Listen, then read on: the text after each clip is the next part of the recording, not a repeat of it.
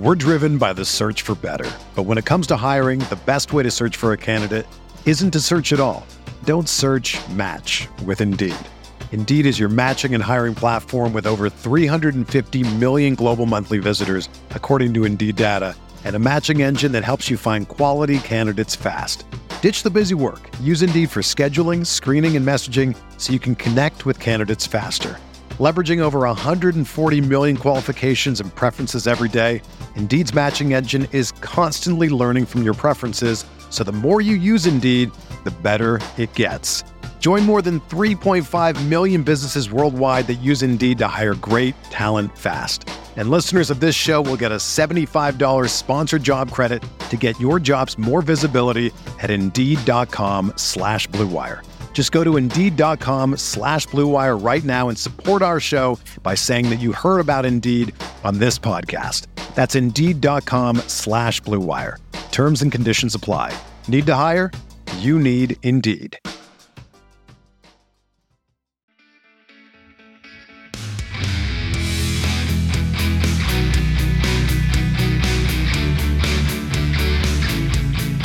Hello, everyone. Welcome into the RotoViz Best Ball Show. My name is Colm Kelly. I am joined by the one, the only Zachary Krueger, and we are joined by the true one and only, the OG of RotoViz back in the day as well. Uh, now with Sharp Football Analysis, we have Rich Hribar, who, of course, I'm sure everyone's already following over on Twitter at Lord Reebs, but we are uh, really excited, Zach, to, uh, have Rich on today's show. We will be jumping in to a BBM tree draft over at Underdog Fantasy in a couple of moments we'll do some conversation then we'll jump into that. But if you are playing over at underdog fantasy you can use the code rotoviz to get yourself a 100% sign up bonus up to $100 but zach we have uh, done these we've teased possibly doing it on a weekly basis at 10 a.m eastern 3 p.m uk ireland time.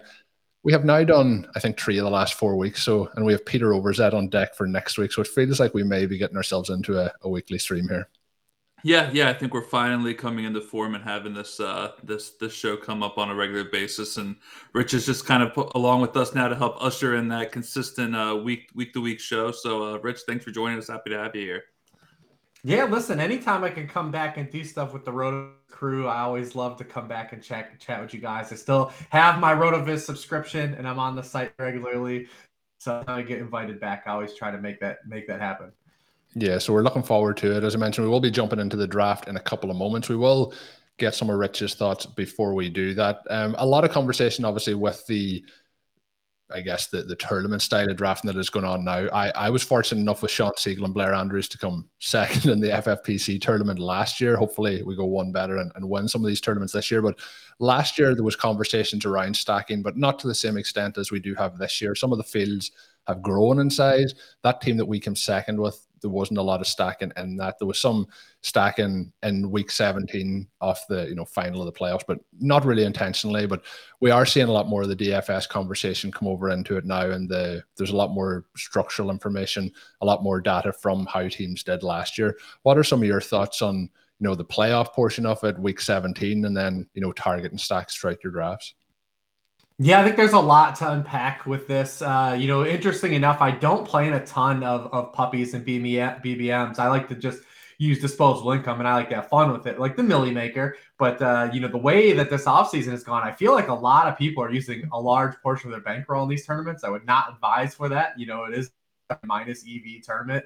Uh, and, you know, I like to play a lot of the six man leagues personally, but a lot of six man, 12 man leagues, you can go in and, and cash out. Hopefully, you want to win and build up your bankroll and then kind of have some fun money like you do in DFS. And because of DFS, that's kind of where I see how things have gone in terms of stacking discussion. So one of the most successful ways I've gone and played DFS the last couple years, I play more smaller field. It doesn't apply to this, but I do more game onslaughts which has come up to how the playoff building right is. This is you know, can we get right on this game? If we make it to week 17, if we have Colts Giants stacks, like can, is that going to be the game that pops? Broncos Chiefs. Uh, that's kind of where people have gone and they've tried to start to build their teams. Week 17 has gotten the most play uh, this offseason that it's ever gotten in the history of fantasy football already. And it's, it's you know, not even July yet. Uh, and th- that kind of just, like I said, goes hand in hand, though, because I believe that that's like a successful way to play DFS. You get in these small, smaller fields and you just onslaught games. And if you're right on the game, you're going to smash and you're going to smash really big. And that's the way I love to play kind of invoke some of that kind of methodology. Yeah, no, I would agree with that. I do think it's interesting. I think there might be a little bit too much being put into the week 17 element. You know, you have to get to week 15 sure. to get into the playoffs before we get there. And I think the overall structure of your roster is more important. If you can do the structure and add in those supplementary pieces, I think that's ideal.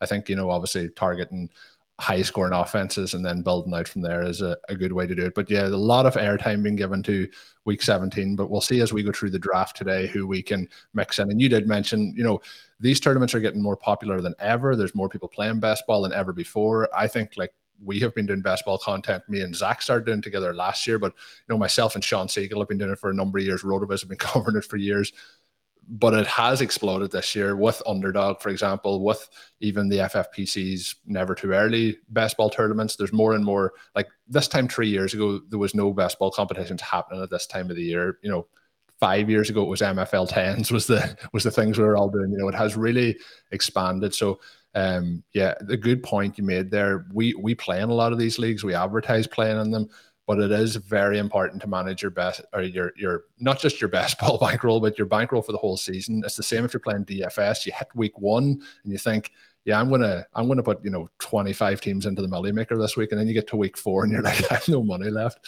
Uh, so you have to really balance that out throughout. So that's a, a good piece to touch on. Uh, we will be jumping into that draft in just a moment. For anyone watching in, make sure you hit that thumbs up button here on the Rotoviz YouTube channel. But you did post up some information on Twitter over the last couple of days around running backs who could potentially be running back ones here. And myself and Zach really like the zero RB approach, but we will go with that modified or hero RB approach uh, if we can get those running backs. And we have you on the show. The tweet did catch my attention. There's a couple of guys' names in there that I'm very tempted by this year. There's a couple of guys' names in there that I'm not tempted by. So I'm interested in right. your thoughts on, on, some of those guys who uh, could be you know, RB ones, you know, so a top 12 running back you did touch on as well. Could be the running back one overall. So, what are your some of your early running back thoughts for 2022? Yeah, I've been doing a lot of just top down look on like kind of like the anatomy of like players. I, I a couple weeks ago had a tweet that talked about like you know how the importance of drafting wide receivers on good teams is, and the you know the hit rates based on the arbitrary levels of you know how many team wins a team can have. Now we can use kind of uh, the win totals and some of the books to kind of guide us into some guys that may be undervalued or overvalued. Uh, and just kind of the same thing with the running backs. I haven't posted any stuff with the team win stuff, but I'll probably tie it into an article eventually down the line here. And I've been pulling some ADP stuff, and I've just been seeing a lot of people. What, what really got me going on this was a lot of people have like started this groundswell of like Aaron Jones can be the RB one overall, and I just don't see it really. I don't really see a clear path to it. Uh, you know, you needed AJ Dillon injury, I guess, is the clearest path, I, I, guess, to it. But you know, Aaron Jones through his this point of his career has been a player that has thrived on how good he is at football, right? Like he's been a super efficient player because he's really good at football, uh, and he scores a lot of touchdowns. But he, if you look at his, like his touch totals compared to his peers, they've just never been there. I mean, he, he's basically been just like right on the fringe of being an RB one in terms of like touches per game. And then last year, you know, he's he's he's floating around 14.9 per game. And I was looking, I was like, well, how many times has the RB1 overall like been and not really had like a full workload. And I looked over the last 30 years because I have, you know, my my database only goes back to 1992 because when targets kind of target data was still like uh, incorporated. Uh, the RB1 in overall PPR scoring has averaged fewer than 20 touches per game just twice. It was Alvin Kamara uh, two years ago. Obviously, you, you get the, the six touchdown Christmas gift to everybody. And then DeAngelo Williams in 2008. And both, those players had 20 touchdowns. So I guess that's the one thing you can say about Aaron Jones is like he's been a proven touchdown scorer to this point in his career. Uh, to say, like, all right, well, he's the only player outside of Derrick Henry had double digit touchdowns at the running back just in the past three years. Uh, but can he get to 20? That's what you're going to need, I think. I don't think the touches are really going to be there for him. Even with the receiving influx, I think there's definitely a runway for him to increase his receptions. Something he's done every year in his career. I don't think anyone's wrong like that. But I don't think he can really get to like the Alvin Kamara like level workload um, that he had even two years ago. And then we still have to kind of question, like, you know, will he even get to have those money touches that he had in years past? Because we saw when he came back in week 12 last year, back from injury and was fully healthy. uh, AJ Dillon out touched him 17 to 5 in the red zone and 9 to 3 inside the 10 yard line. So while the receptions are going to go up, and there's definitely a path to saying, like, yeah, there, there's some maybe he could be like how DeAndre Swift was at the beginning of last year, and he's been so good split out wide. I just don't think he has in his range of outcomes to get to the level of necessary requisite touches to be the RB one overall. Does that make him a bad pick where he's going now? No, that's not at all what I'm saying. That just just what the fulcrum point what led me kind of to go back and look at some of this stuff was. And just two of those guys that we said of those 30 running backs, 30 years of data have averaged fewer than 20 touches, and no one has averaged fewer than 18 touches per game. A Mark Aaron Jones has never hit in his career at this point. Uh, I think I mean, I'm a Packers fan, but I do agree with a lot of what you said there. The other part, you know, DeAndre Swift is somebody we targeted last year quite a bit, and I think he is interesting this year again. But they were a team last year who we projected to be behind, and a lot of that kind of thesis of what he was going to do was in the fourth quarter. I would expect this Packers team to you know have a strong season again and to be heading towards those playoffs. And that's realistically not going to mean that he's going to get those garbage time dump offs to to really inflate that overall score and total in PPR. So we'll see when we get through these opening kind of four or five rounds we head on into these running backs and, and how things play out here. But not to, uh, uh, I'm sure you probably dropped this, but uh, how did you become to be a Packers fan where you are? So uh, this is I have mentioned this a couple of times, but the Packers obviously wear green and gold. Um, the local colors of the the county where I'm based in is green and gold, and uh, okay. Uh, that was as basic as it got at the start. Um, I'm also an Arsenal supporter. They are now not owned by the supporters anymore. They're owned by Stan Kroenke of the LA Rams. Uh, so that was a thing. They were a kind of a you know fan owned club, and the team I supported were still relatively fan owned at that point. But that is no longer the case as uh, as Stan Kroenke is there at the moment. But uh, that is that's my story of how to become a, a Packers fan. Um, when we're looking, Zach, I think we probably will get towards jumping in at the moment. You know, we have people watching in. If you have any takes, any thoughts on any of the players we talk about or we discuss, let us know in the chat. And of course, we have a Scott Fishbowl entry to give away. The information for that is in the show notes of today's show. So make sure you get involved in that. We do have a comment that comes in from fellow Donegal or not fellow Donegal, fellow Irishman, that is Connor O'Driscoll, who did win that FFPC tournament last year. He does say that Donegal is also known as the forgotten county. So taking a taking a swipe there. But we will we will get ready to jump in to the draft. Is there any spot in drafts? You mentioned you haven't done a huge amount of these, but is there any draft slots that you're preferring to get rich if you're building your teams? Do you want to be in the the start, the middle, the end? Where are we looking here? Well, I'm still drafting a lot of teams. I'm just not really, like I said, firing 50% plus of my bankroll into these tournaments, and that's why I just kind of I feel like I feel like that's where like the the the the guidance is going right now and the content and i just still want to caution people like you know these are very still minus ev tournaments but uh, yeah i've been drafting all over i feel like i've been in the back third a ton so it'd be nice to finally like be in the front because being in the front kind of allows us, especially in these large field tournaments, to kind of maybe some potential to get a little more unique. I know you know, like Pete Overzet's going. You said he's going to be on the next one. You know, his most successful team last year, they took Davante Adams at 102, and it allowed to build a unique kind of start because the initial rounds, the the player symmetry is typically dictated by ADP, right? Like when you look at player correlations, like you know, well, how many teams last year had Christian McCaffrey plus Justin Jefferson? You know, but like you know, the, uh, there were so many and, and George Kittle, right? Like that was like the three way start that was like so popular. It's like, how am I going to lose with this? And it's like, yeah, because 700 people also have the same team, like the same start. Like so, being in the front does allow us to get a little more unique. Like say if we like wanted to eat weird and say, well, let's take Dalvin Cook 102, right? Like it could give us a unique kind of like build that way as a start because just initial ADP carries so much of the weight the first few rounds.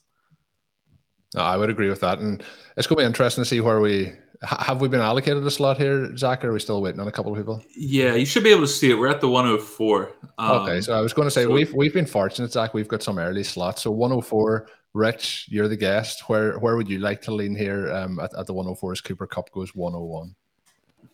Um, yeah, I mean, it's well, we'll see what comes. I mean, it figures we do a RotoViz show and a wide receiver goes first overall. I don't think that that's a back two receivers, so wow. it figures. So I mean, we just sit pat here, and I think we just take one of Jonathan Taylor and Christian McCaffrey. It's you know super chalky, but you know the the room is not letting us uh, be fun because it's a RotoViz draft. Yeah, we, we could jump we, we, could jump and get uh, Ja'Marr Chase here, but I do think I haven't got McCaffrey much because, like I've said there, a lot of the time we've been at the four slot. we've gone with somebody like Chase or with Jefferson, for example. So again, like to differentiate some of the players we're getting. So I'm happy to go with McCaffrey there. Are you, are you happy with that, um, Zach? Yeah, yeah, I think McCaffrey is fine here. I went ahead and just let the clock run out with him in the queue, so we should have him here in just a second. Luckily, all, that all worked according to plan, so we do have him now. Um, I'll go ahead and pull up the the draft board here, and uh, uh, yeah, we're officially underway when we do have Rich on and we're talking about some of these running backs who could be running back one, we have seen in the past, obviously, what Christian McCaffrey can do, but a majority of the last two seasons he has missed through injury. And we're obviously like, you know, he is for me the consensus 102 at running back this year. Um, what's your thoughts there? Should we be a little bit more hesitant to him doing what he did maybe two years ago, three years ago? I think there has to be at least some thought about just one, we don't see a lot of players just basically ghost us for two years and just come back and be incredible. And then two, like when does the Carolina Panthers start taking stock in some of this stuff, right? Like when do the Panthers brass start to say, well, we have two good players, one in Christian McCaffrey, one in DJ Moore, and we can't keep one of our assets on the field uh, you know, we look at his size. Christian McCaffrey is one of these guys that is one of those tweener backs. You know, he said he plays at 210. Uh, and he's had a workload that's been kind of enormous. And when do they just kind of like say, like, well, maybe we shouldn't give him this many touches? Could that happen?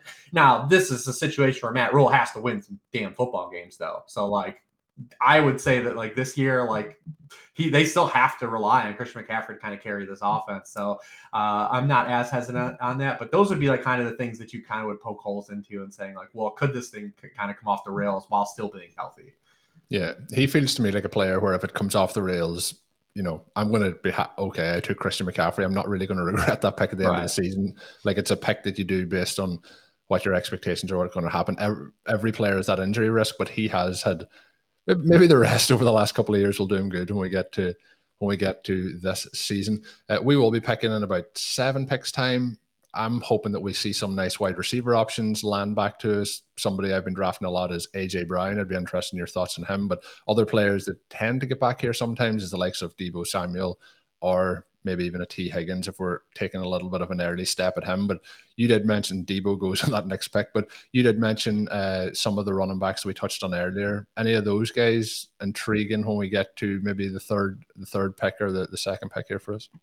Yeah, I mean the room is caught on now. He's kind of nudged his way up to the two three turn, but like I was just auto picking Saquon in the third round. I still think he's fine at the two three turn too, especially because if you start with like an elite running back, right? And I know like Sean is probably like, no, no, no, we're not doing this. But like, imagine being able to get like telling someone in fantasy football, like even two years ago, like, hey, next next in like there'll be a two year span here. You'll be able to get on a team Christian McCaffrey, Saquon Barkley, and Alvin Kamara all on the same team. Like imagine being able to tell someone that. Like the because because even Sean will defend, like there are there's an archetype of running back you still want. And those all three of those guys check the box. And it's not usually only get like one of those guys.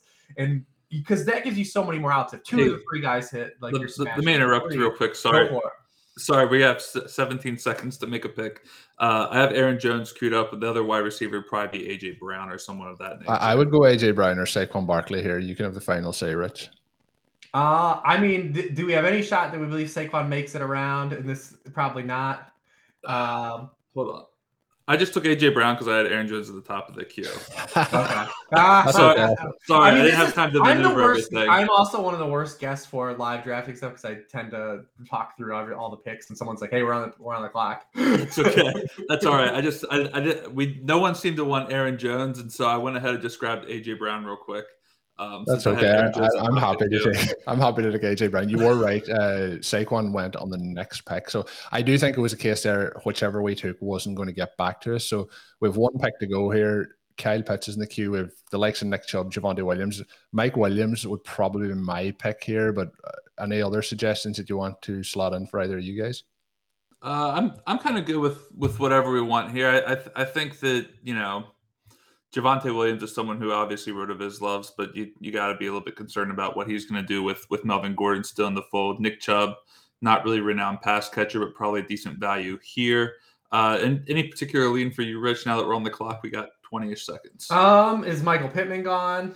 He just went before us. Okay. Yeah. I mean, he's the guy like I like to look to in this spot, especially when I start with a good running back uh, and you have a good receiver. Um, I what do we got? I'm looking at your screen right here. We got Pitts at the top. I could even do like Courtland Sutton. Hmm.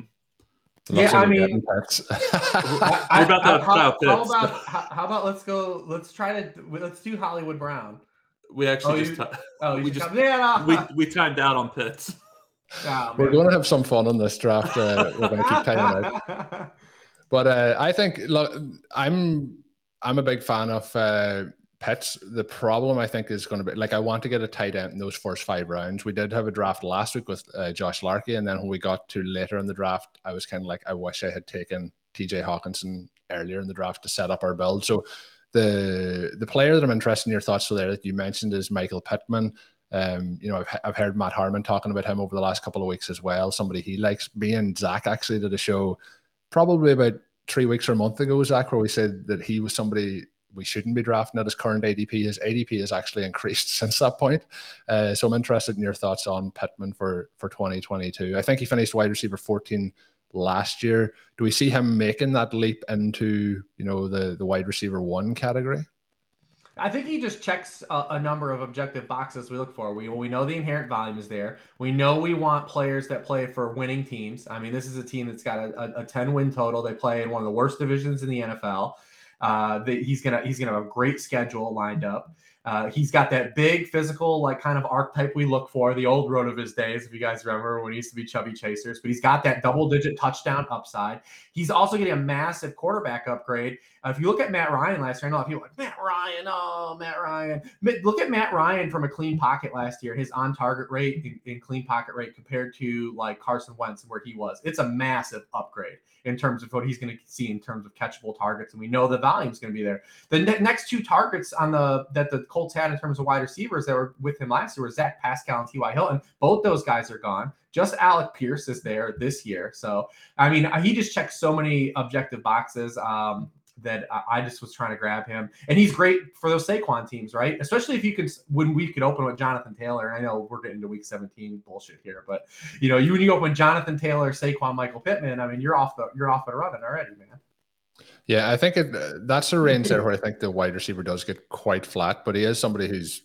I think he, I like him as a player. I don't know if I like him as a draft pick at that point of, of drafts, but Zach's going to be. We got a comment here that uh, Rich's internal clock uh, just he doesn't seem to have it for thirty second picks. We're in that for the rest of the draft. Our internal clock is going to be called Zach Krueger. Uh, I think that's what Zach was trying to do this there, but. Uh, we're about to be on the clock. We are right now. I have Allen Robinson, Gabe Davis, and Terry McLaurin as wide receivers in the queue. I have Breece Hall at running back. Also, Zeke has fallen a little bit, um, along with Cam Akers. Where are we leaning right here, would we say? I, I would lean towards Lamar Jackson or Rashod Bateman or Breece Hall. They'd be my three selections, but Rich in his internal clock has 10 seconds to. yeah, go ahead, Rich. Who you got? I would say I would say Allen Robinson. Allen Robinson. I I think I'm okay. We'll we'll let him have it. Yeah. Uh, I mean, he was, I, he was the other wide receiver that was on that show that we said don't draft at his current ADP. yeah. I mean, I, I, think that's fine because I, we at this point in time the wide receiver room has actually been really kind of rather heavy early on. We've we've got a lot of guys flying off the board already, and then on top of that, I like the Jackson and Bateman pick, but I'm kind of hoping that maybe one of them slips back to us, especially given that guys like Zeke and and Akers and McLaurin have essentially fallen past their ADPs. Maybe we get one of these guys back. Well, oh, we didn't. That's actually great. We didn't. So that's good. They're both gone. So, um, I mean, man, Ezekiel Elliott here would almost be kind of interesting and also gross given just his his slide. But is there anyone else we could take that would somebody did talk about? So, uh, what's your thoughts on him? He's not somebody that I'm trying to to draft, but at this point, he's he's slipped quite a bit when we're talking about uniqueness. Elliott. I mean, really, the only thing you can say about Ezekiel Elliott is if they didn't pull him off the damn field when he was playing hurt, only Najee Harris played more snaps than him last year. If they didn't pull him off the damn field when he was openly talking about being hurt and that he was ineffective, I mean, how are we expect him to reduce his touches again this year? Like that's, but I mean, yeah, I mean, he's he's approaching that age apex. He's been in kind of a declining player in efficiency. Really, kind of the best thing you have kind of in your favor with Ezekiel Elliott is that you know like he gets all those money touches, right? Like he gets all that use inside the 10 yard line. That's kind of like the the feather in his cap right now. Is that if the Cowboys are going to be good, he's going to score a good portion of the touchdowns. So do, are we fine with taking him 13 picks past ADP here? It, do we like that? Yeah, sure. Let's I do mean, it. Did, I'm, I'm, letting Rich, I'm letting Rich drive this show today. Uh, yeah, McLaurin. Well, I didn't make t- I didn't make any picks in the second or third round. no, I, I I think we should go with with Zeke here. Um, he he he did slide McLaurin. I heard you ask about him, Rich. He went just a couple picks before okay. us. Um, this is cool. This is probably totally against half of the teams you guys draft because all, all these guys are over 25. Yeah, we've There's also never had a running back. They're, they're my first uh, times picking them this year, so I'm getting getting that very variant and exposure. So, but no, I, we'll see how we'll see how it plays out. Um, I think it's this is an interesting range when we get into this point. I mentioned Lamar Jackson depending on where he goes, like you know, third quarterback is where I expect him to go. I would rather him not be going in the, the fourth round, but that is where he tends to go. I think if any of the likes of Jalen Hurts or Kyler Murray manage to get back to us here in the sixth, I think they would be very interesting players to get um, that quarterback there. Uh, how do you feel about this range, though? Obviously, you did take the Allen Robinson selection, and obviously, he hasn't been in an offense as good as the the Rams really in his career. Really checked out last season with Chicago they treated him badly. He decided he wasn't really going to play for them. But you know, obviously he's been with the Jaguars and he hasn't really had a, a full, I guess, you know, efficient offense to play in. But we see this range where it is Robinson, Davis, Metcalf. Now we get into Bateman, who I really do like heading into this second season now with Moore no longer there. But we have Terry McLaurin, who is obviously the, the quarterback and contract issues. We have Brandin Cooks, who is probably offense issues, but I think he still in a pretty good spot. Not in on Cooper, not in on Mooney all that much. Juju could, you know, hit with the Chiefs. You know, there's a lot of question marks in this range. How, how do you feel when we get into that spot? Like, I'm I'm not looking to draft Ezekiel Elliott, but at that point, I was tempted to go with Dobbins or Hall would have been the other options that I would have given you. I'm not really outside of Bateman in that range. I'm not really diving into any of those wide receivers. We're driven by the search for better. But when it comes to hiring, the best way to search for a candidate isn't to search at all. Don't search match with Indeed. Indeed is your matching and hiring platform with over 350 million global monthly visitors, according to Indeed data, and a matching engine that helps you find quality candidates fast. Ditch the busy work. Use Indeed for scheduling, screening, and messaging so you can connect with candidates faster. Leveraging over 140 million qualifications and preferences every day, Indeed's matching engine is constantly learning from your preferences, so the more you use Indeed, the better it gets. Join more than 3.5 million businesses worldwide that use Indeed to hire great talent fast. And listeners of this show will get a $75 sponsored job credit to get your jobs more visibility at Indeed.com slash BlueWire. Just go to Indeed.com slash BlueWire right now and support our show by saying that you heard about Indeed on this podcast. That's Indeed.com slash BlueWire. Terms and conditions apply. Need to hire?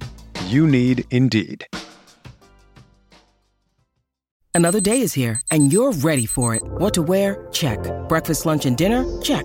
Planning for what's next and how to save for it? That's where Bank of America can help. For your financial to-dos, Bank of America has experts ready to help get you closer to your goals. Get started at one of our local financial centers or 24-7 in our mobile banking app.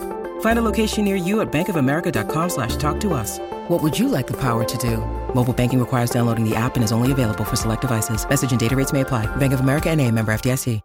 Yeah, I mean, Will, again, we, we want to target players that play in good teams. I hate to distill it so simply, but like, you know, look at the history of guys that perform well in fantasy football. The teams that score more touchdowns win games and they lead more fantasy points. Uh, so, like some of these guys get really kind of dicey in, the, in that area, especially when, when you're trying to elevate guys.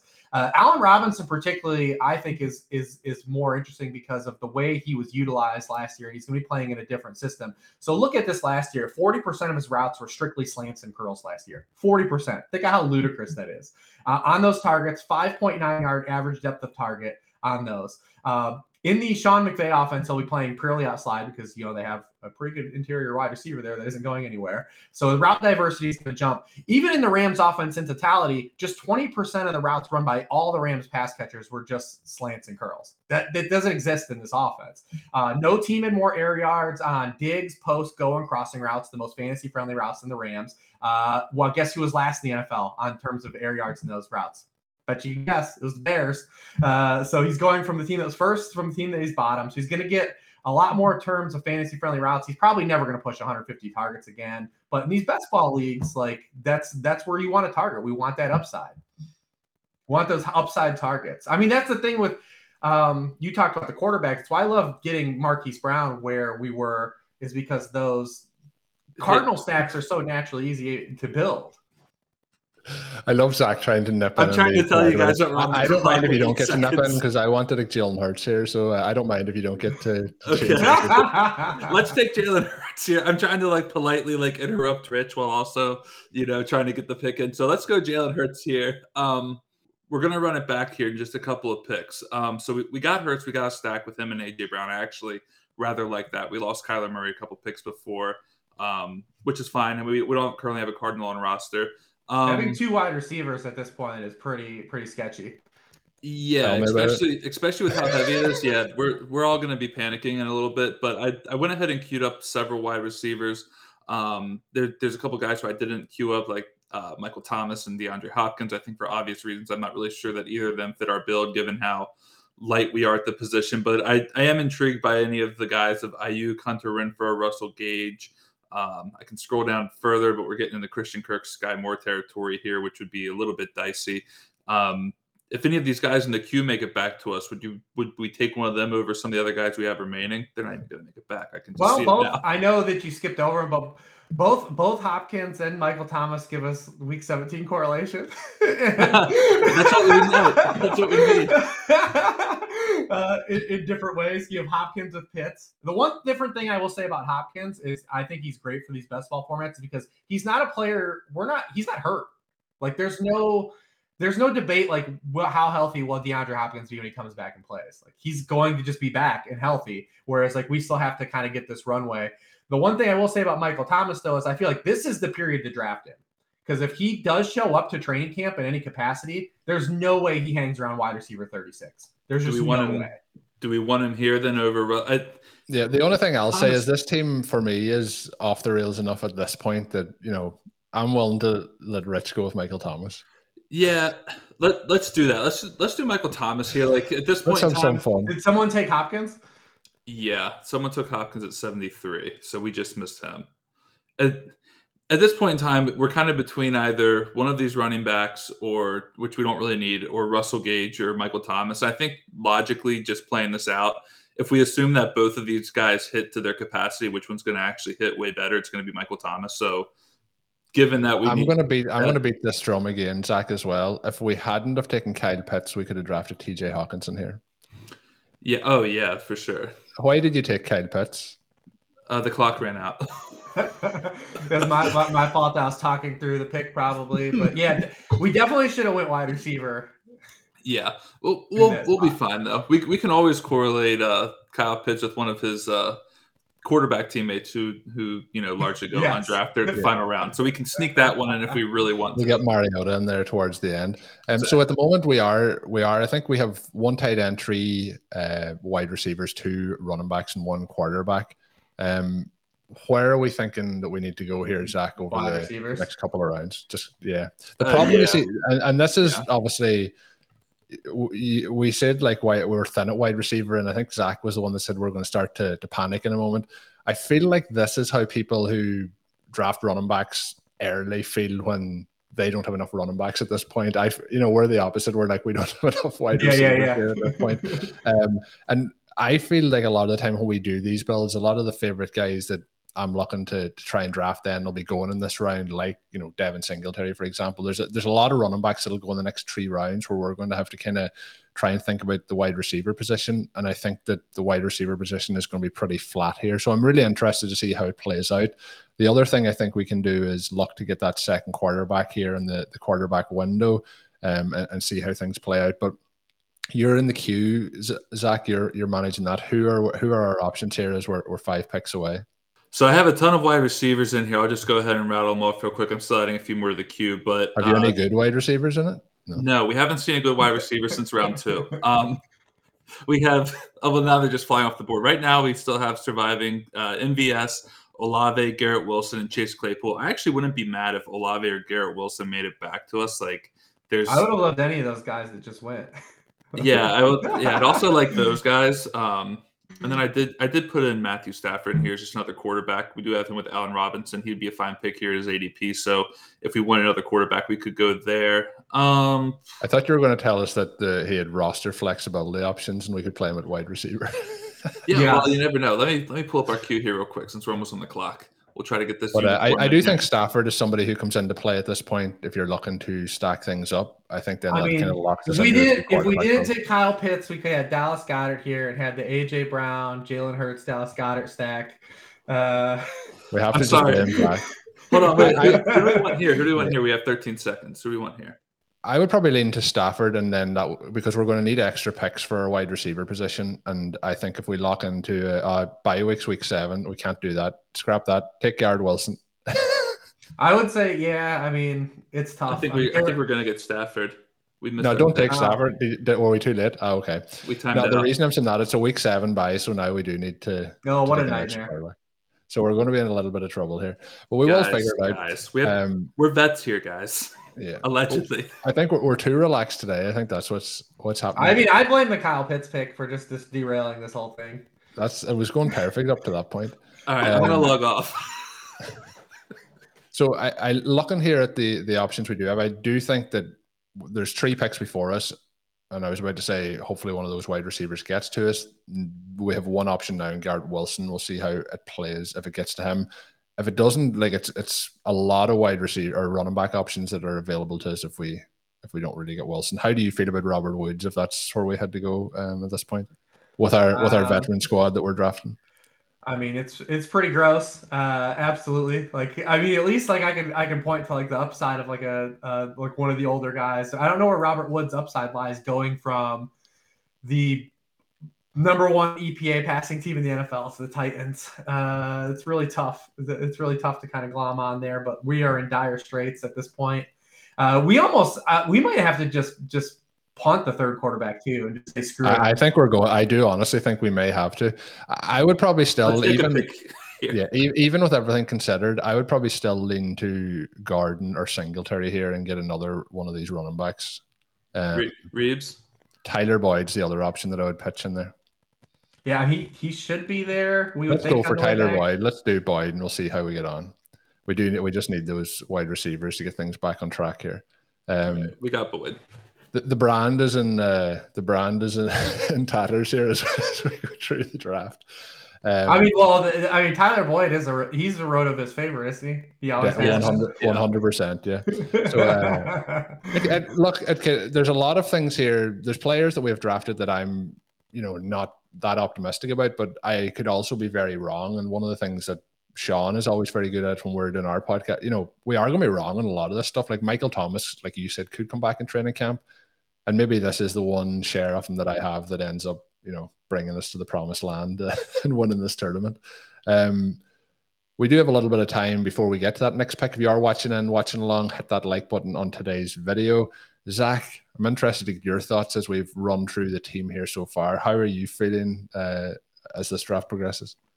Let's keep Rich on for another draft after this one, so we can get something we feel good about. Um, no, no I, I don't think it's actually that bad. I mean, there's there's certainly a couple things that you know that when when you're doing these live streams, you have to kind of embrace the madness of it all a little bit with some of the things not going as planned. The 30 second clock is hard, but with that being said, I'm not completely mad about our wide receiver group, even though I think we would agree we'd like for it to be a little bit better. Um, we, we, we at least have three of uh, our four wide receivers on pretty decent offenses.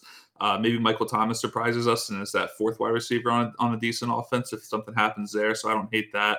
Uh, Kyle Pitts, hopefully he's at least a target hog there. And then we have two good running backs in theory. I mean, the Ezekiel Elliott value, I think, is is well worth the selection there. And then you're never going to be wrong or upset with getting CMC at the fourth overall pick. So uh, I, I, think right now I would actually want to have a conversation, at least a little bit of considering do we just punt quarterback for one week? we have to. Try, I think we yeah. Like I, I, don't I don't know if I necessarily am going to feel good enough about getting a third quarterback late just because we have a bye week and and for what for week seven like right like week seven like like I think week seven is also like one of the most bye week heavy weeks of the season if I'm not mistaken so like there's there's going to be a lot of teams I think they're going to be down. It'll actually improve our uniqueness as well. Um. yeah, exactly, exactly. So it's gonna be the most unique ro- roster in the entire uh, the entire tournament. That's right. I, I don't completely I don't completely hate the roster, so I, I'm okay. I think if we can hand, hammer a couple more wide receivers here, we're going to be okay. My my big thing when you're doing drafts is when you get to a point like at the tenth round, your team can look good, but you will lose your draft from this point forward. So I still think that we can round this out quite strongly as we we finish things out. Uh, Chris Geese and embrace the minus twenty, so he's just into. He says here, "Don't be afraid of the buy." So maybe we we'll run through that. I'm interested. Ah, uh, he's gone. I was about to say Singletary made it oh, all. We're the on the clock back. here. Yeah. Hold on a second. Singletary made it, made it all the way back, and we're going to really put ourselves under pressure here. Rondale Moore would be the, the pick for me here, unless we want to. Yeah, I'm. I was just looking at Rondale Moore. Gives us a little bit of the Kyle Pitts run back and maybe some upside. Uh, I think it's yeah. I'm I'm all the way locked in on Rondale. That's the Let's do second it. vote. Good call. I like that one. I, I think too. Like I think that um, Marquise Brown, and obviously we talked there a little bit about Hopkins and his suspension, but I think there's still ways that we could potentially see Rondale be the top scoring wide receiver in that offense. I know the way last year's season finished, that was not positive at all, but I think like he's still going severely discounted versus what we were what we were expecting. Like last year, he was a 13th round pick. He's a a late 10th, early 11th round pick this year. So I think he could still be interested. Do you do you have much hope for Rondale this year? You said you were all in on the pick, but is that because we have no wide receivers so far? Well, I, I like him in these formats. He's probably not a guy come August I will draft really on any teams, um, just because he's not my type of player. I mean, he what he was last year in the NFL is what he was in college. Like, there's no, nothing changed. Uh, he he's a low A dot, needs functionary passes at the line of scrimmage. He needs a lot of them. He just needs a lot more targets than his wide receiver peers, and that's the type of player he is. It's the archetype of player he is. Uh, I think he's great for these types of formats, and you know, and you get him in your stacks at this price. But I mean, come August, like he's gonna be a guy you won't get right in a weekly league. Like the week you start him, he's gonna have six points, and the week you bench him, he's gonna have 18.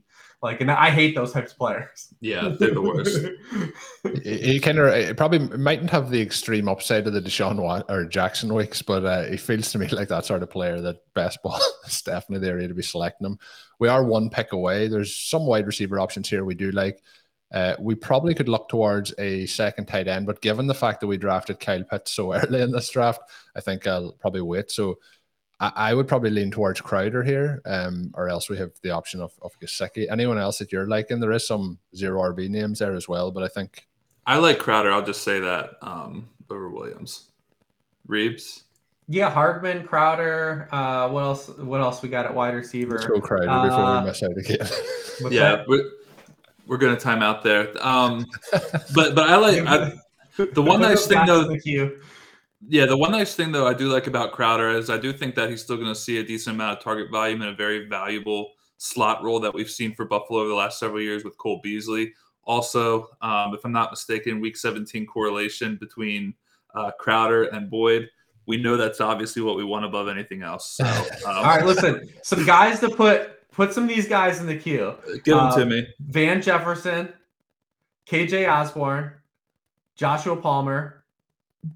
This is just like create some correlation and then some uh the, the stacks we already have. Obviously, if you if you have Van, he's gonna be on the field with Allen Robinson. If Allen Robinson gets hurt, you have there's a lot of ways for that to work out for us. Uh, Joshua Palmer obviously is a late season correlation run back with the Rams guys. Um, and then KJ Osborn, I just think is extremely undervalued at this point. I mean, this is a team that's going to live in 11 personnel this year. He's going to be a full time player.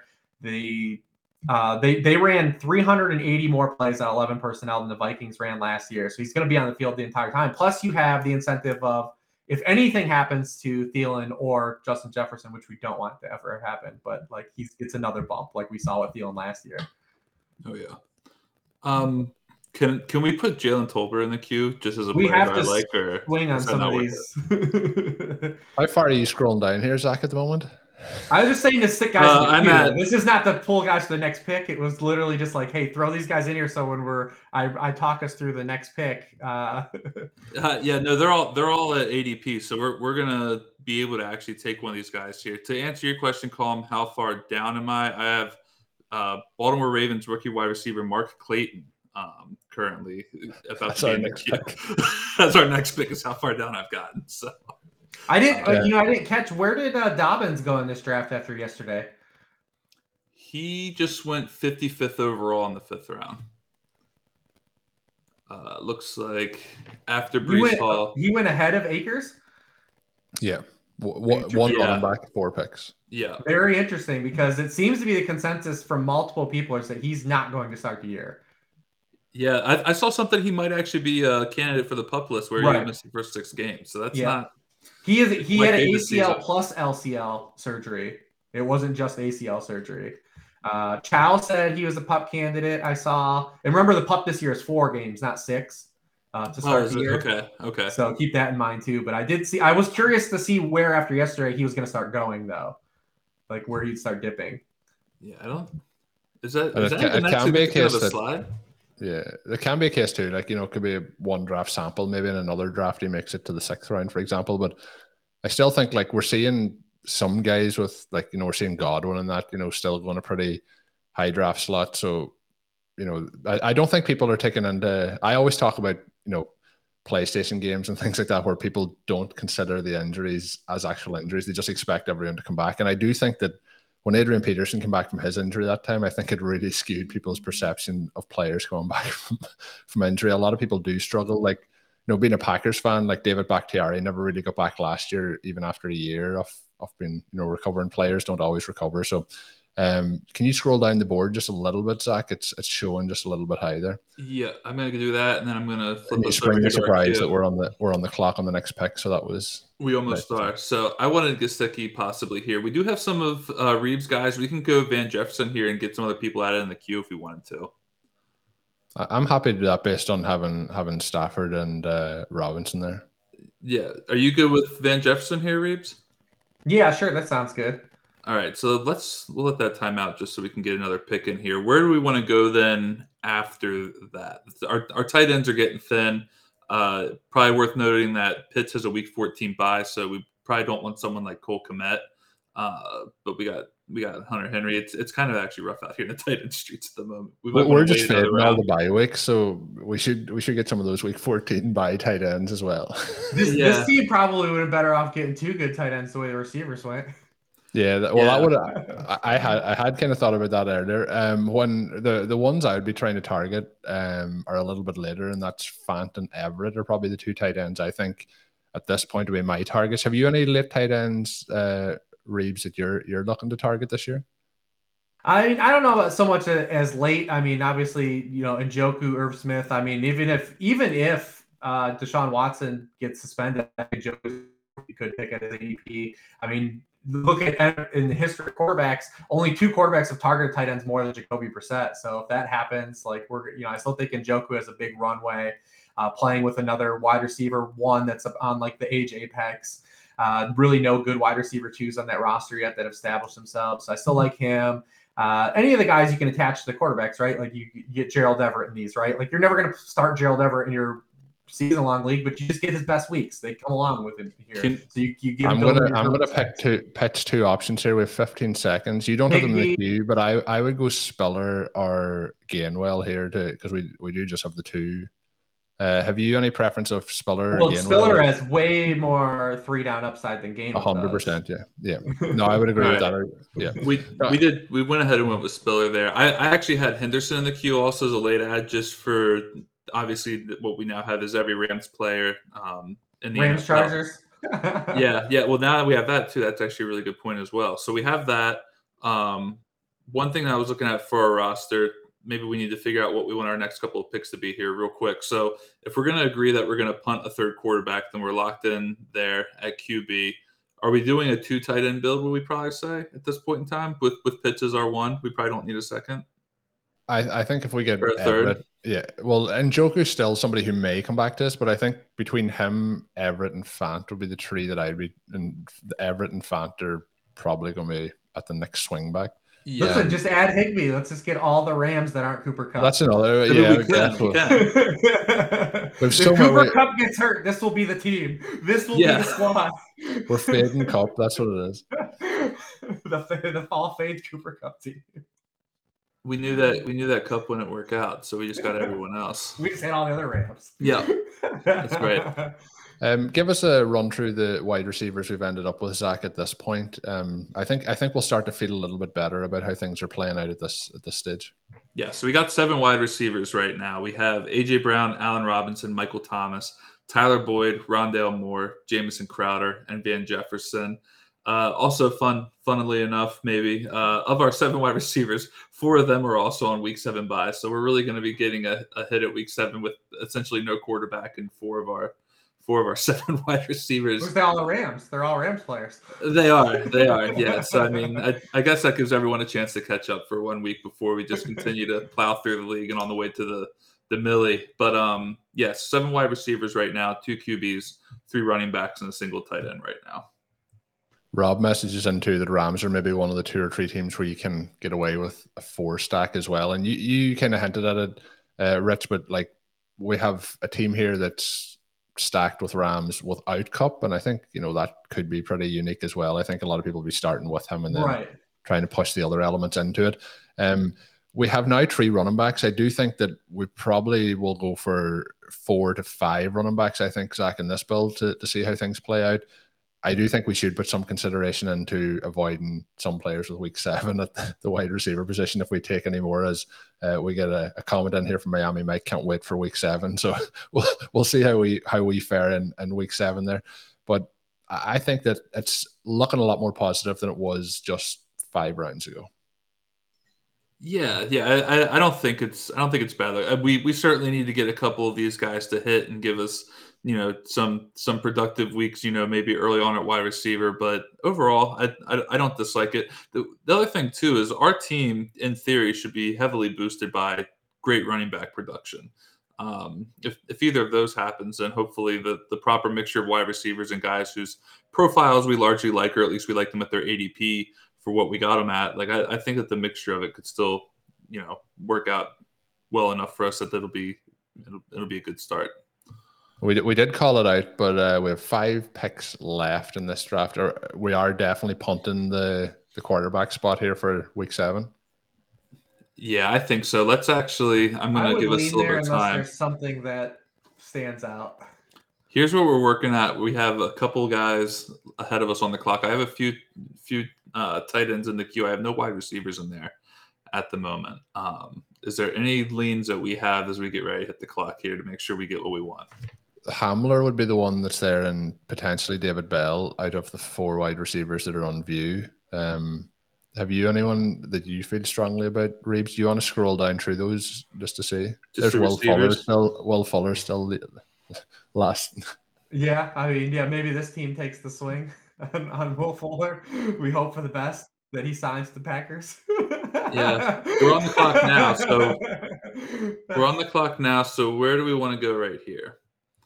Um, I mean, Will Fuller, we, we could always take him. I would be fine. Honestly, would be fine just like on this team throwing a hail mary on Will Fuller or even Sammy Watkins Uh because uh, he would fit this old the old receiver so well. But just throwing a dart on someone that plays on a good team, right? Uh, uh, I don't mind Hamler either. He's another one of those guys. Probably not going to start the year, but it doesn't matter if he doesn't start the year at this point. Is, is ADP. Right, right. He, he did go a few picks before, so I probably would have took oh, okay. Hamler then Fuller. Gotcha. But yeah, yeah. interesting when you clicked on Will Fuller, the last piece of news for him is that he wasn't unlikely to return, in 2021. Yeah, I was just going to ask because we haven't heard anything about him. He tweeted in February. I know it was Instagram. He was having another finger surgery, and that was like the last time we heard Jeez. from him at all. At this point, it might be better if he removes that finger. We just get yeah, yeah. Just be a four. And you think about how he went through last off season too. I mean, he'd come off that career year, and he definitely was going to be suspended for one game, but he basically didn't really garner a lot of interest in free agency last year either, coming off of his career year, which probably isn't a good a good pair with what's going on this offseason. Yeah, he signed that one year deal, hoping to get up. But we'll take the pressure off Zach. Here he is. Uh, we are on the clock again. We have Fant and Higbee, and I think that I think now is the time to to lock in. How, yeah, let's do Higbee. Let's do Higbee. Uh, do we want to do Higbee when it is week seven? oh, is it week seven? Yeah. Do do we? Well, our tight end's not week seven, is it? No, no he's not. It's just oh. so many week sevens, but we can go Higby and just really embrace all the Rams. Okay, I was just thinking that we might get a couple of extra points that week, but no, don't That's don't worry. True. We'll just we'll take the zero in week seven and we'll move along. Yeah, I mean, when yeah, you're smashing everybody with Rams, did, did Gerald Everett go? Did Gerald Everett, Everett had gone. Yeah, that okay. was one of the comments that came in was to to take uh, to take Everett, but he had he had. He would have been the inverse, the All LA Bowl. Uh, yeah, no, I would have loved. He he was the guy that I was hoping to get, and uh, Sean is drafting a huge amount of Everett this year as his kind of second tight end. So I, uh, you know, I'm I'm going to tail that one throughout the throughout the summer. Um, Joe Smo messaged and Hamler and the the Lockett role. I think it's going to be interesting to see how this Broncos offense kicks off this season. I'm I'm really excited to see these wide receivers like I think that Jeudy and Sutton and Hamler are all very talented. I think Tim Patrick is showing enough as well, and he's after getting a big contract. Obviously, then we have Albert Okwuegbunam. There's just so many, you know, Javonte Williams. Uh, there's so many exciting players. I'm, I'm the O line is the O line is way better than what he had yeah. in Seattle. yeah, it's just like uh, Wilson has never been in this situation, but these wide receivers have also never been in this situation. Like that, you know, they've played with a, a lot of bad quarterbacks. So I'm very excited for the for, for the Broncos and how that kicks off this year. It might not be as good as we're hoping, but I think it's going to be very, very good. Yeah, and you get the AFC Arms West, you know, when they play in those interdivision games. I mean, all those games should be on prime time. Every prime time week should be if AFC West teams play each other, it should be a prime time game.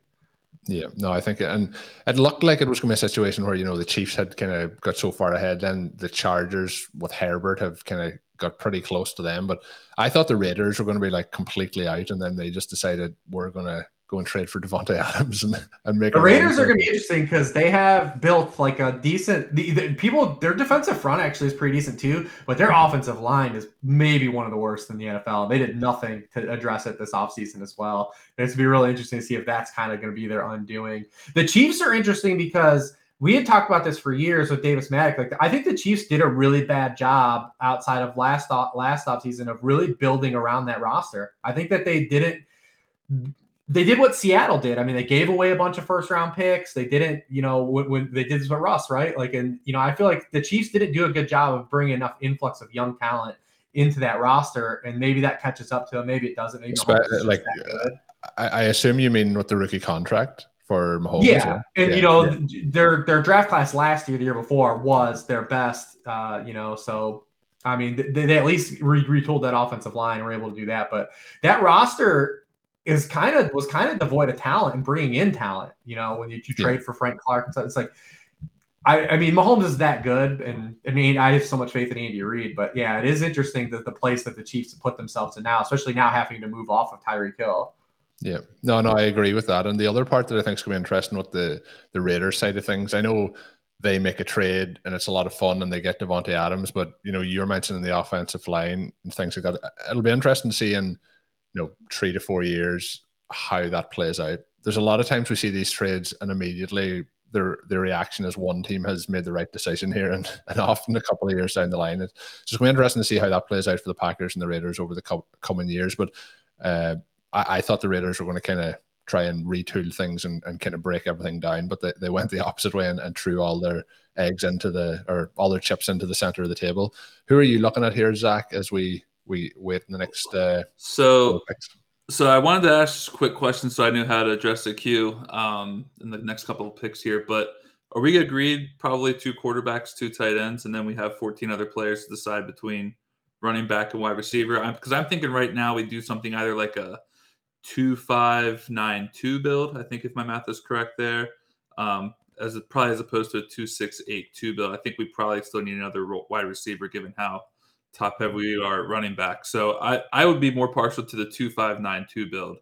Um, at this point in time, if everyone else is good with that, and then because of that, I have guys like J.D. McKissic on the clock, obviously just going to be a PPR guy, and then I even am pretty partial to Brian Robinson in a lot of ways. If there's anyone else here who wants to chime in real quick. And any thoughts on Marlon Mack as the other player, Rich? Yeah, 15 seconds. Yeah, I don't mind. We're in that zone uh, of of throwing those kind of darts. Any preference here? Uh, I would say, I mean, if you're looking for like potential touchdowns, I would say Brian Robinson would be the best bet at like running into some touchdowns.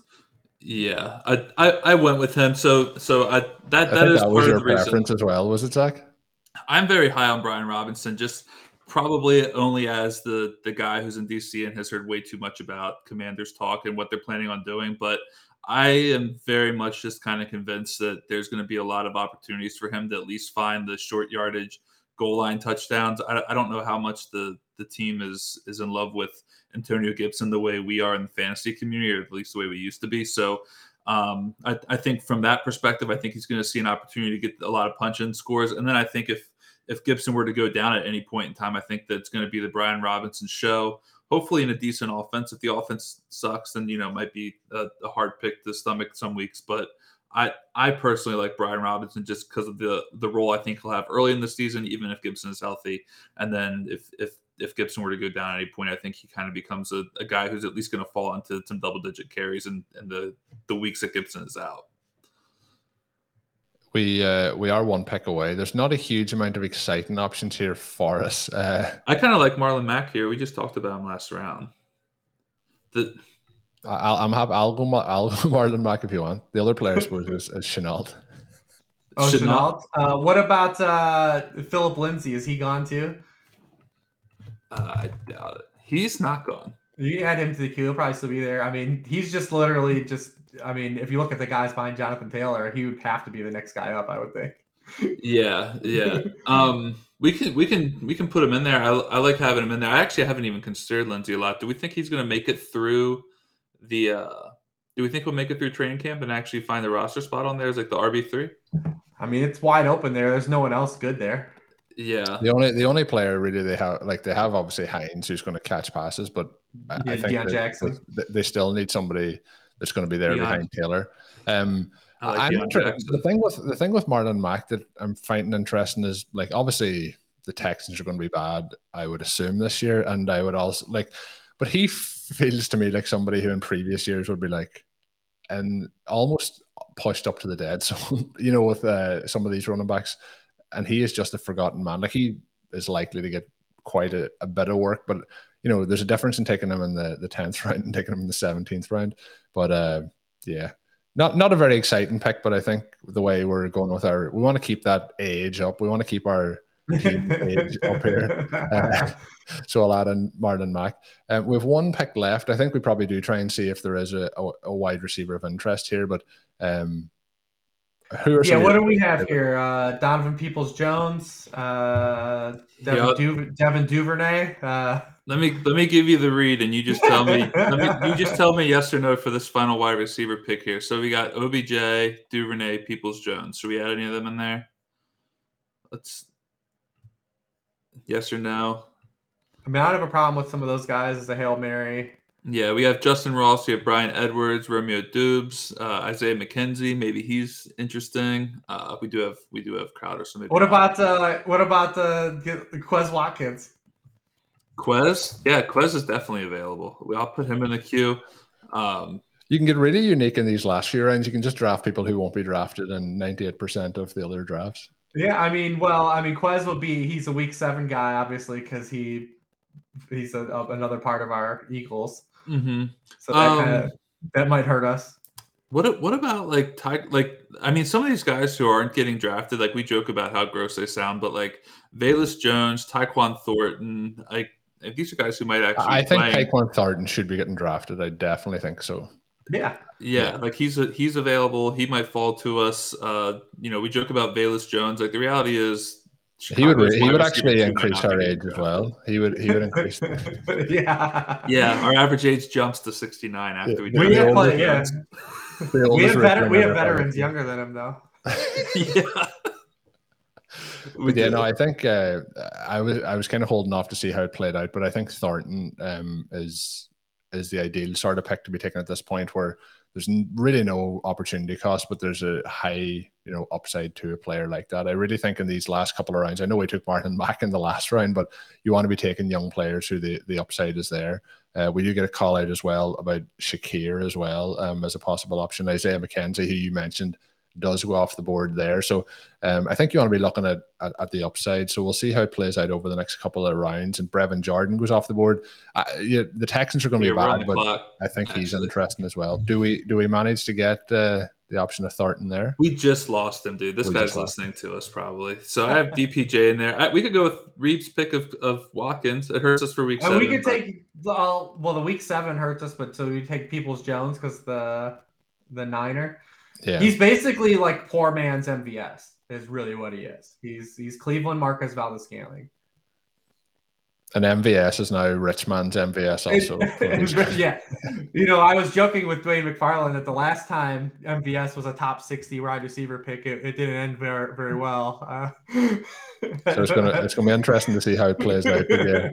Um, the one thing before we get into looking at the team that I wanted to ask you about is there's we obviously um, took Will Fuller, you know, the likes of Julio Jones was another player who um, is unsigned at the moment. There's a, quite a few veteran unsigned wide receivers. How are you feeling about targeting them? I think the likes of Jones when he gets signed. I, I don't know how much is left in the tank, but when he gets signed, I would expect him to jump, you know, two to three rounds in terms of his current ADP. And you mentioned with Michael Thomas, if he showed up to training camp, you know, there's some of these veterans. I think we could see large shifts in ADP over the, the next two months.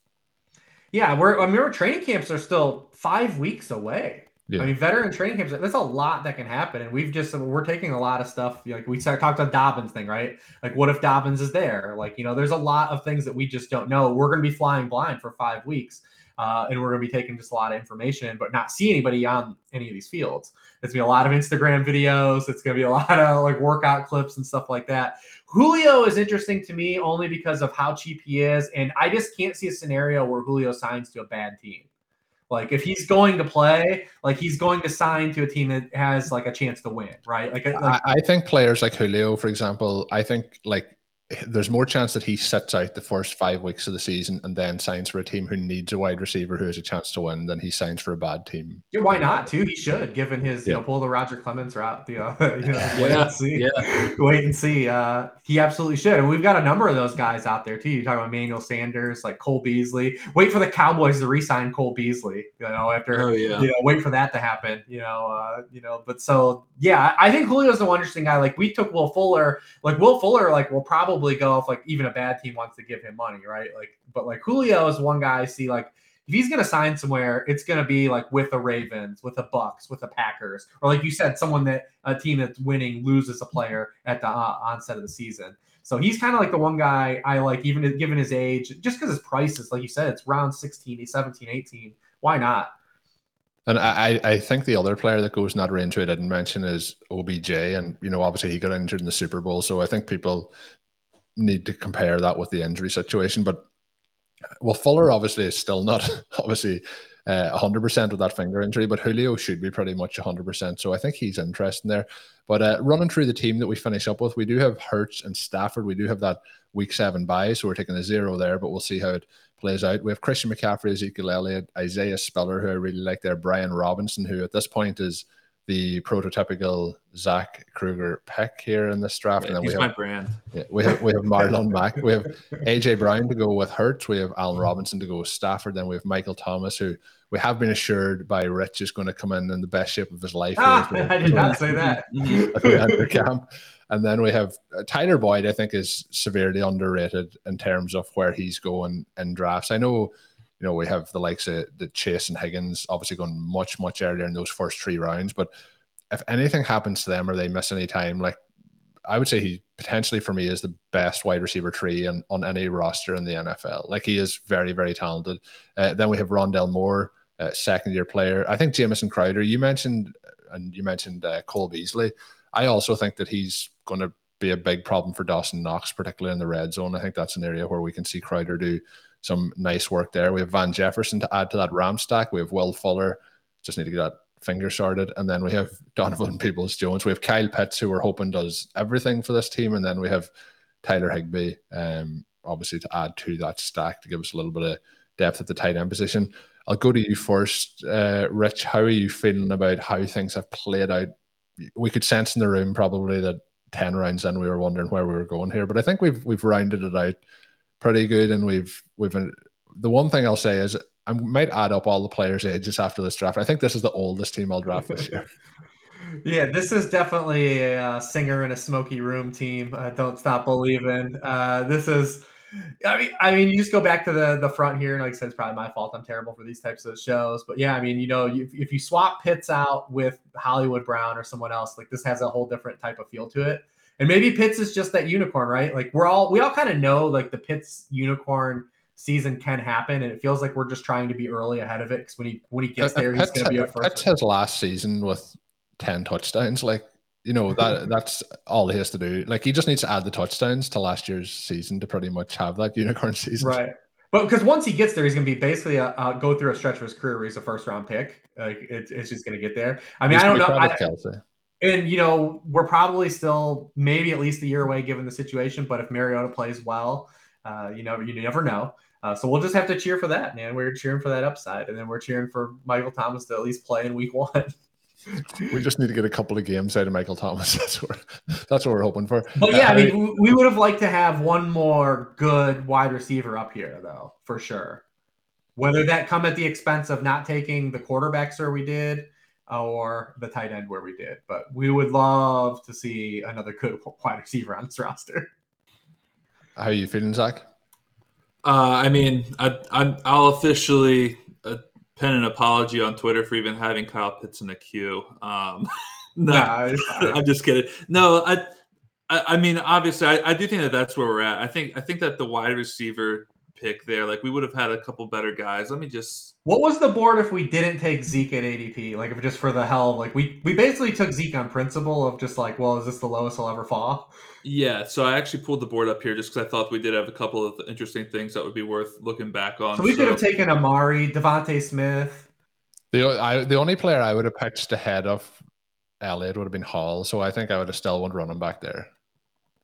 I was just thinking, given what we had started with taking Pitts, like we would embrace just the full anchor build, yeah, like a full yeah. anchor uh, with CMC as the anchor, who's a pretty solid anchor. But uh, that, I mean, I was just trying to see another way, another opportunity outside of the Kyle Pitts selection where we could have added that good, at least aesthetically appealing a wide receiver. Yeah, because I mean, even if you would have had like, even if you would have had like Juju over Ezekiel Elliott, like maybe that works out. You know, potentially good wide receiver and a, and a great offense. Smith would have been fun for the Philly stack. I think we would have uh, actually probably been able to maybe get Brown, Smith, and Jalen Hurts, which would have been a, a heck of a, a start there.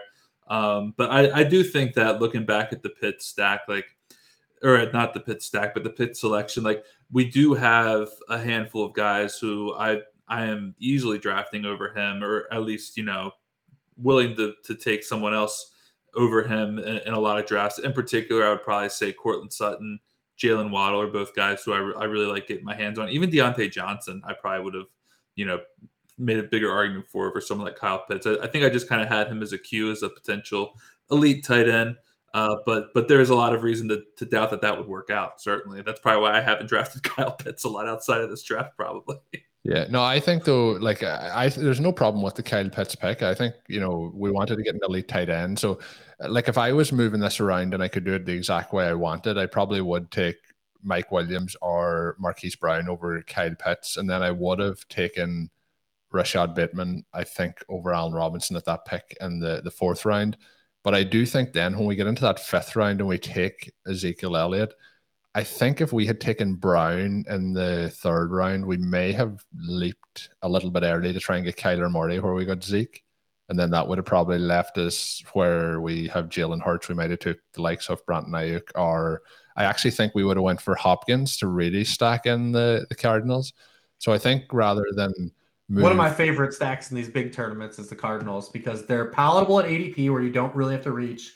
And then you look at their playoff schedule, not just the week 17, you look at their entire playoff schedule. I mean, they play Tampa Bay, Denver, and then Atlanta in the finals, which is, you know, you have two potential shootout games with back yeah. and forth and then one potential dog sledding game and, and they're pr- pretty much indoors in the majority of their games as well, which is always a, a, benefit. You don't have to worry about the weather. But I think we probably would have altered the overall structure of the team more than we would have swapped players in or out. But I think looking at it now, you know, it's not like if we didn't take Michael Thomas there, I don't know, like probably if we didn't take Pitts, I would have took TJ Hockenson. You know, there's a couple of things there that are a little bit tricky to to maneuver based on how the draft went. I think some of the players that were drafting in that one, two, three range caught us a few times with picks that we may have taken um, if they didn't, you know, just didn't work out exactly the way. But I think overall, when we're sitting in, you know, the playoffs and we're here in January and we've we've won the two million dollar top prize, we'll be.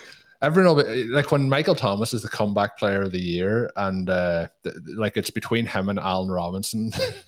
Even though Allen Robinson did play last year, just how badly he played, he'll be in the consideration for. This team needs uh, three things that have happened. You need the Ezekiel 20 touchdown season, a Cooper Kupp injury, uh, and Michael Thomas to play. yeah, and Michael Thomas, Michael Thomas's season is actually going to be so good that he beats out Christian McCaffrey, who gets twenty touchdowns this season as well for comeback player of the year.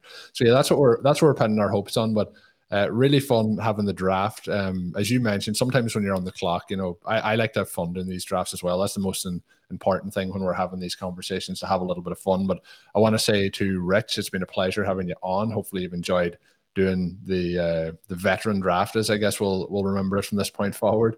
But uh, if you aren't following Rich on Twitter, make sure you do so at Lord Reebs, one of the smartest minds in the entire fantasy football industry. Make sure you're following him there. If you are watching this video now as well, make sure you do give it that thumbs up, hit that subscribe button on the RotoViz YouTube channel. But Rich, as we start to sign things off here, thanks a lot for for jumping on.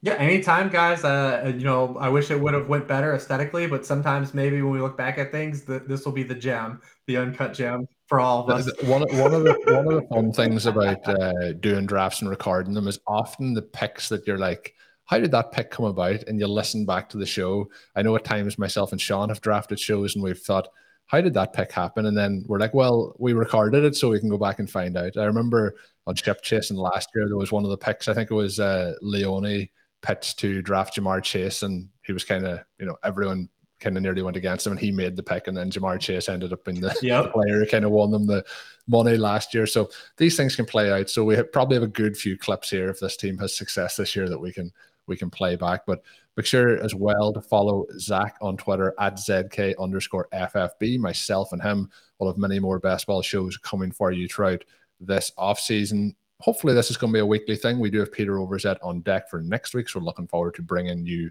that one. My name is Colm Kelly. You can follow me on Twitter at Overtime Ireland, and until we're back with another show, have a good one.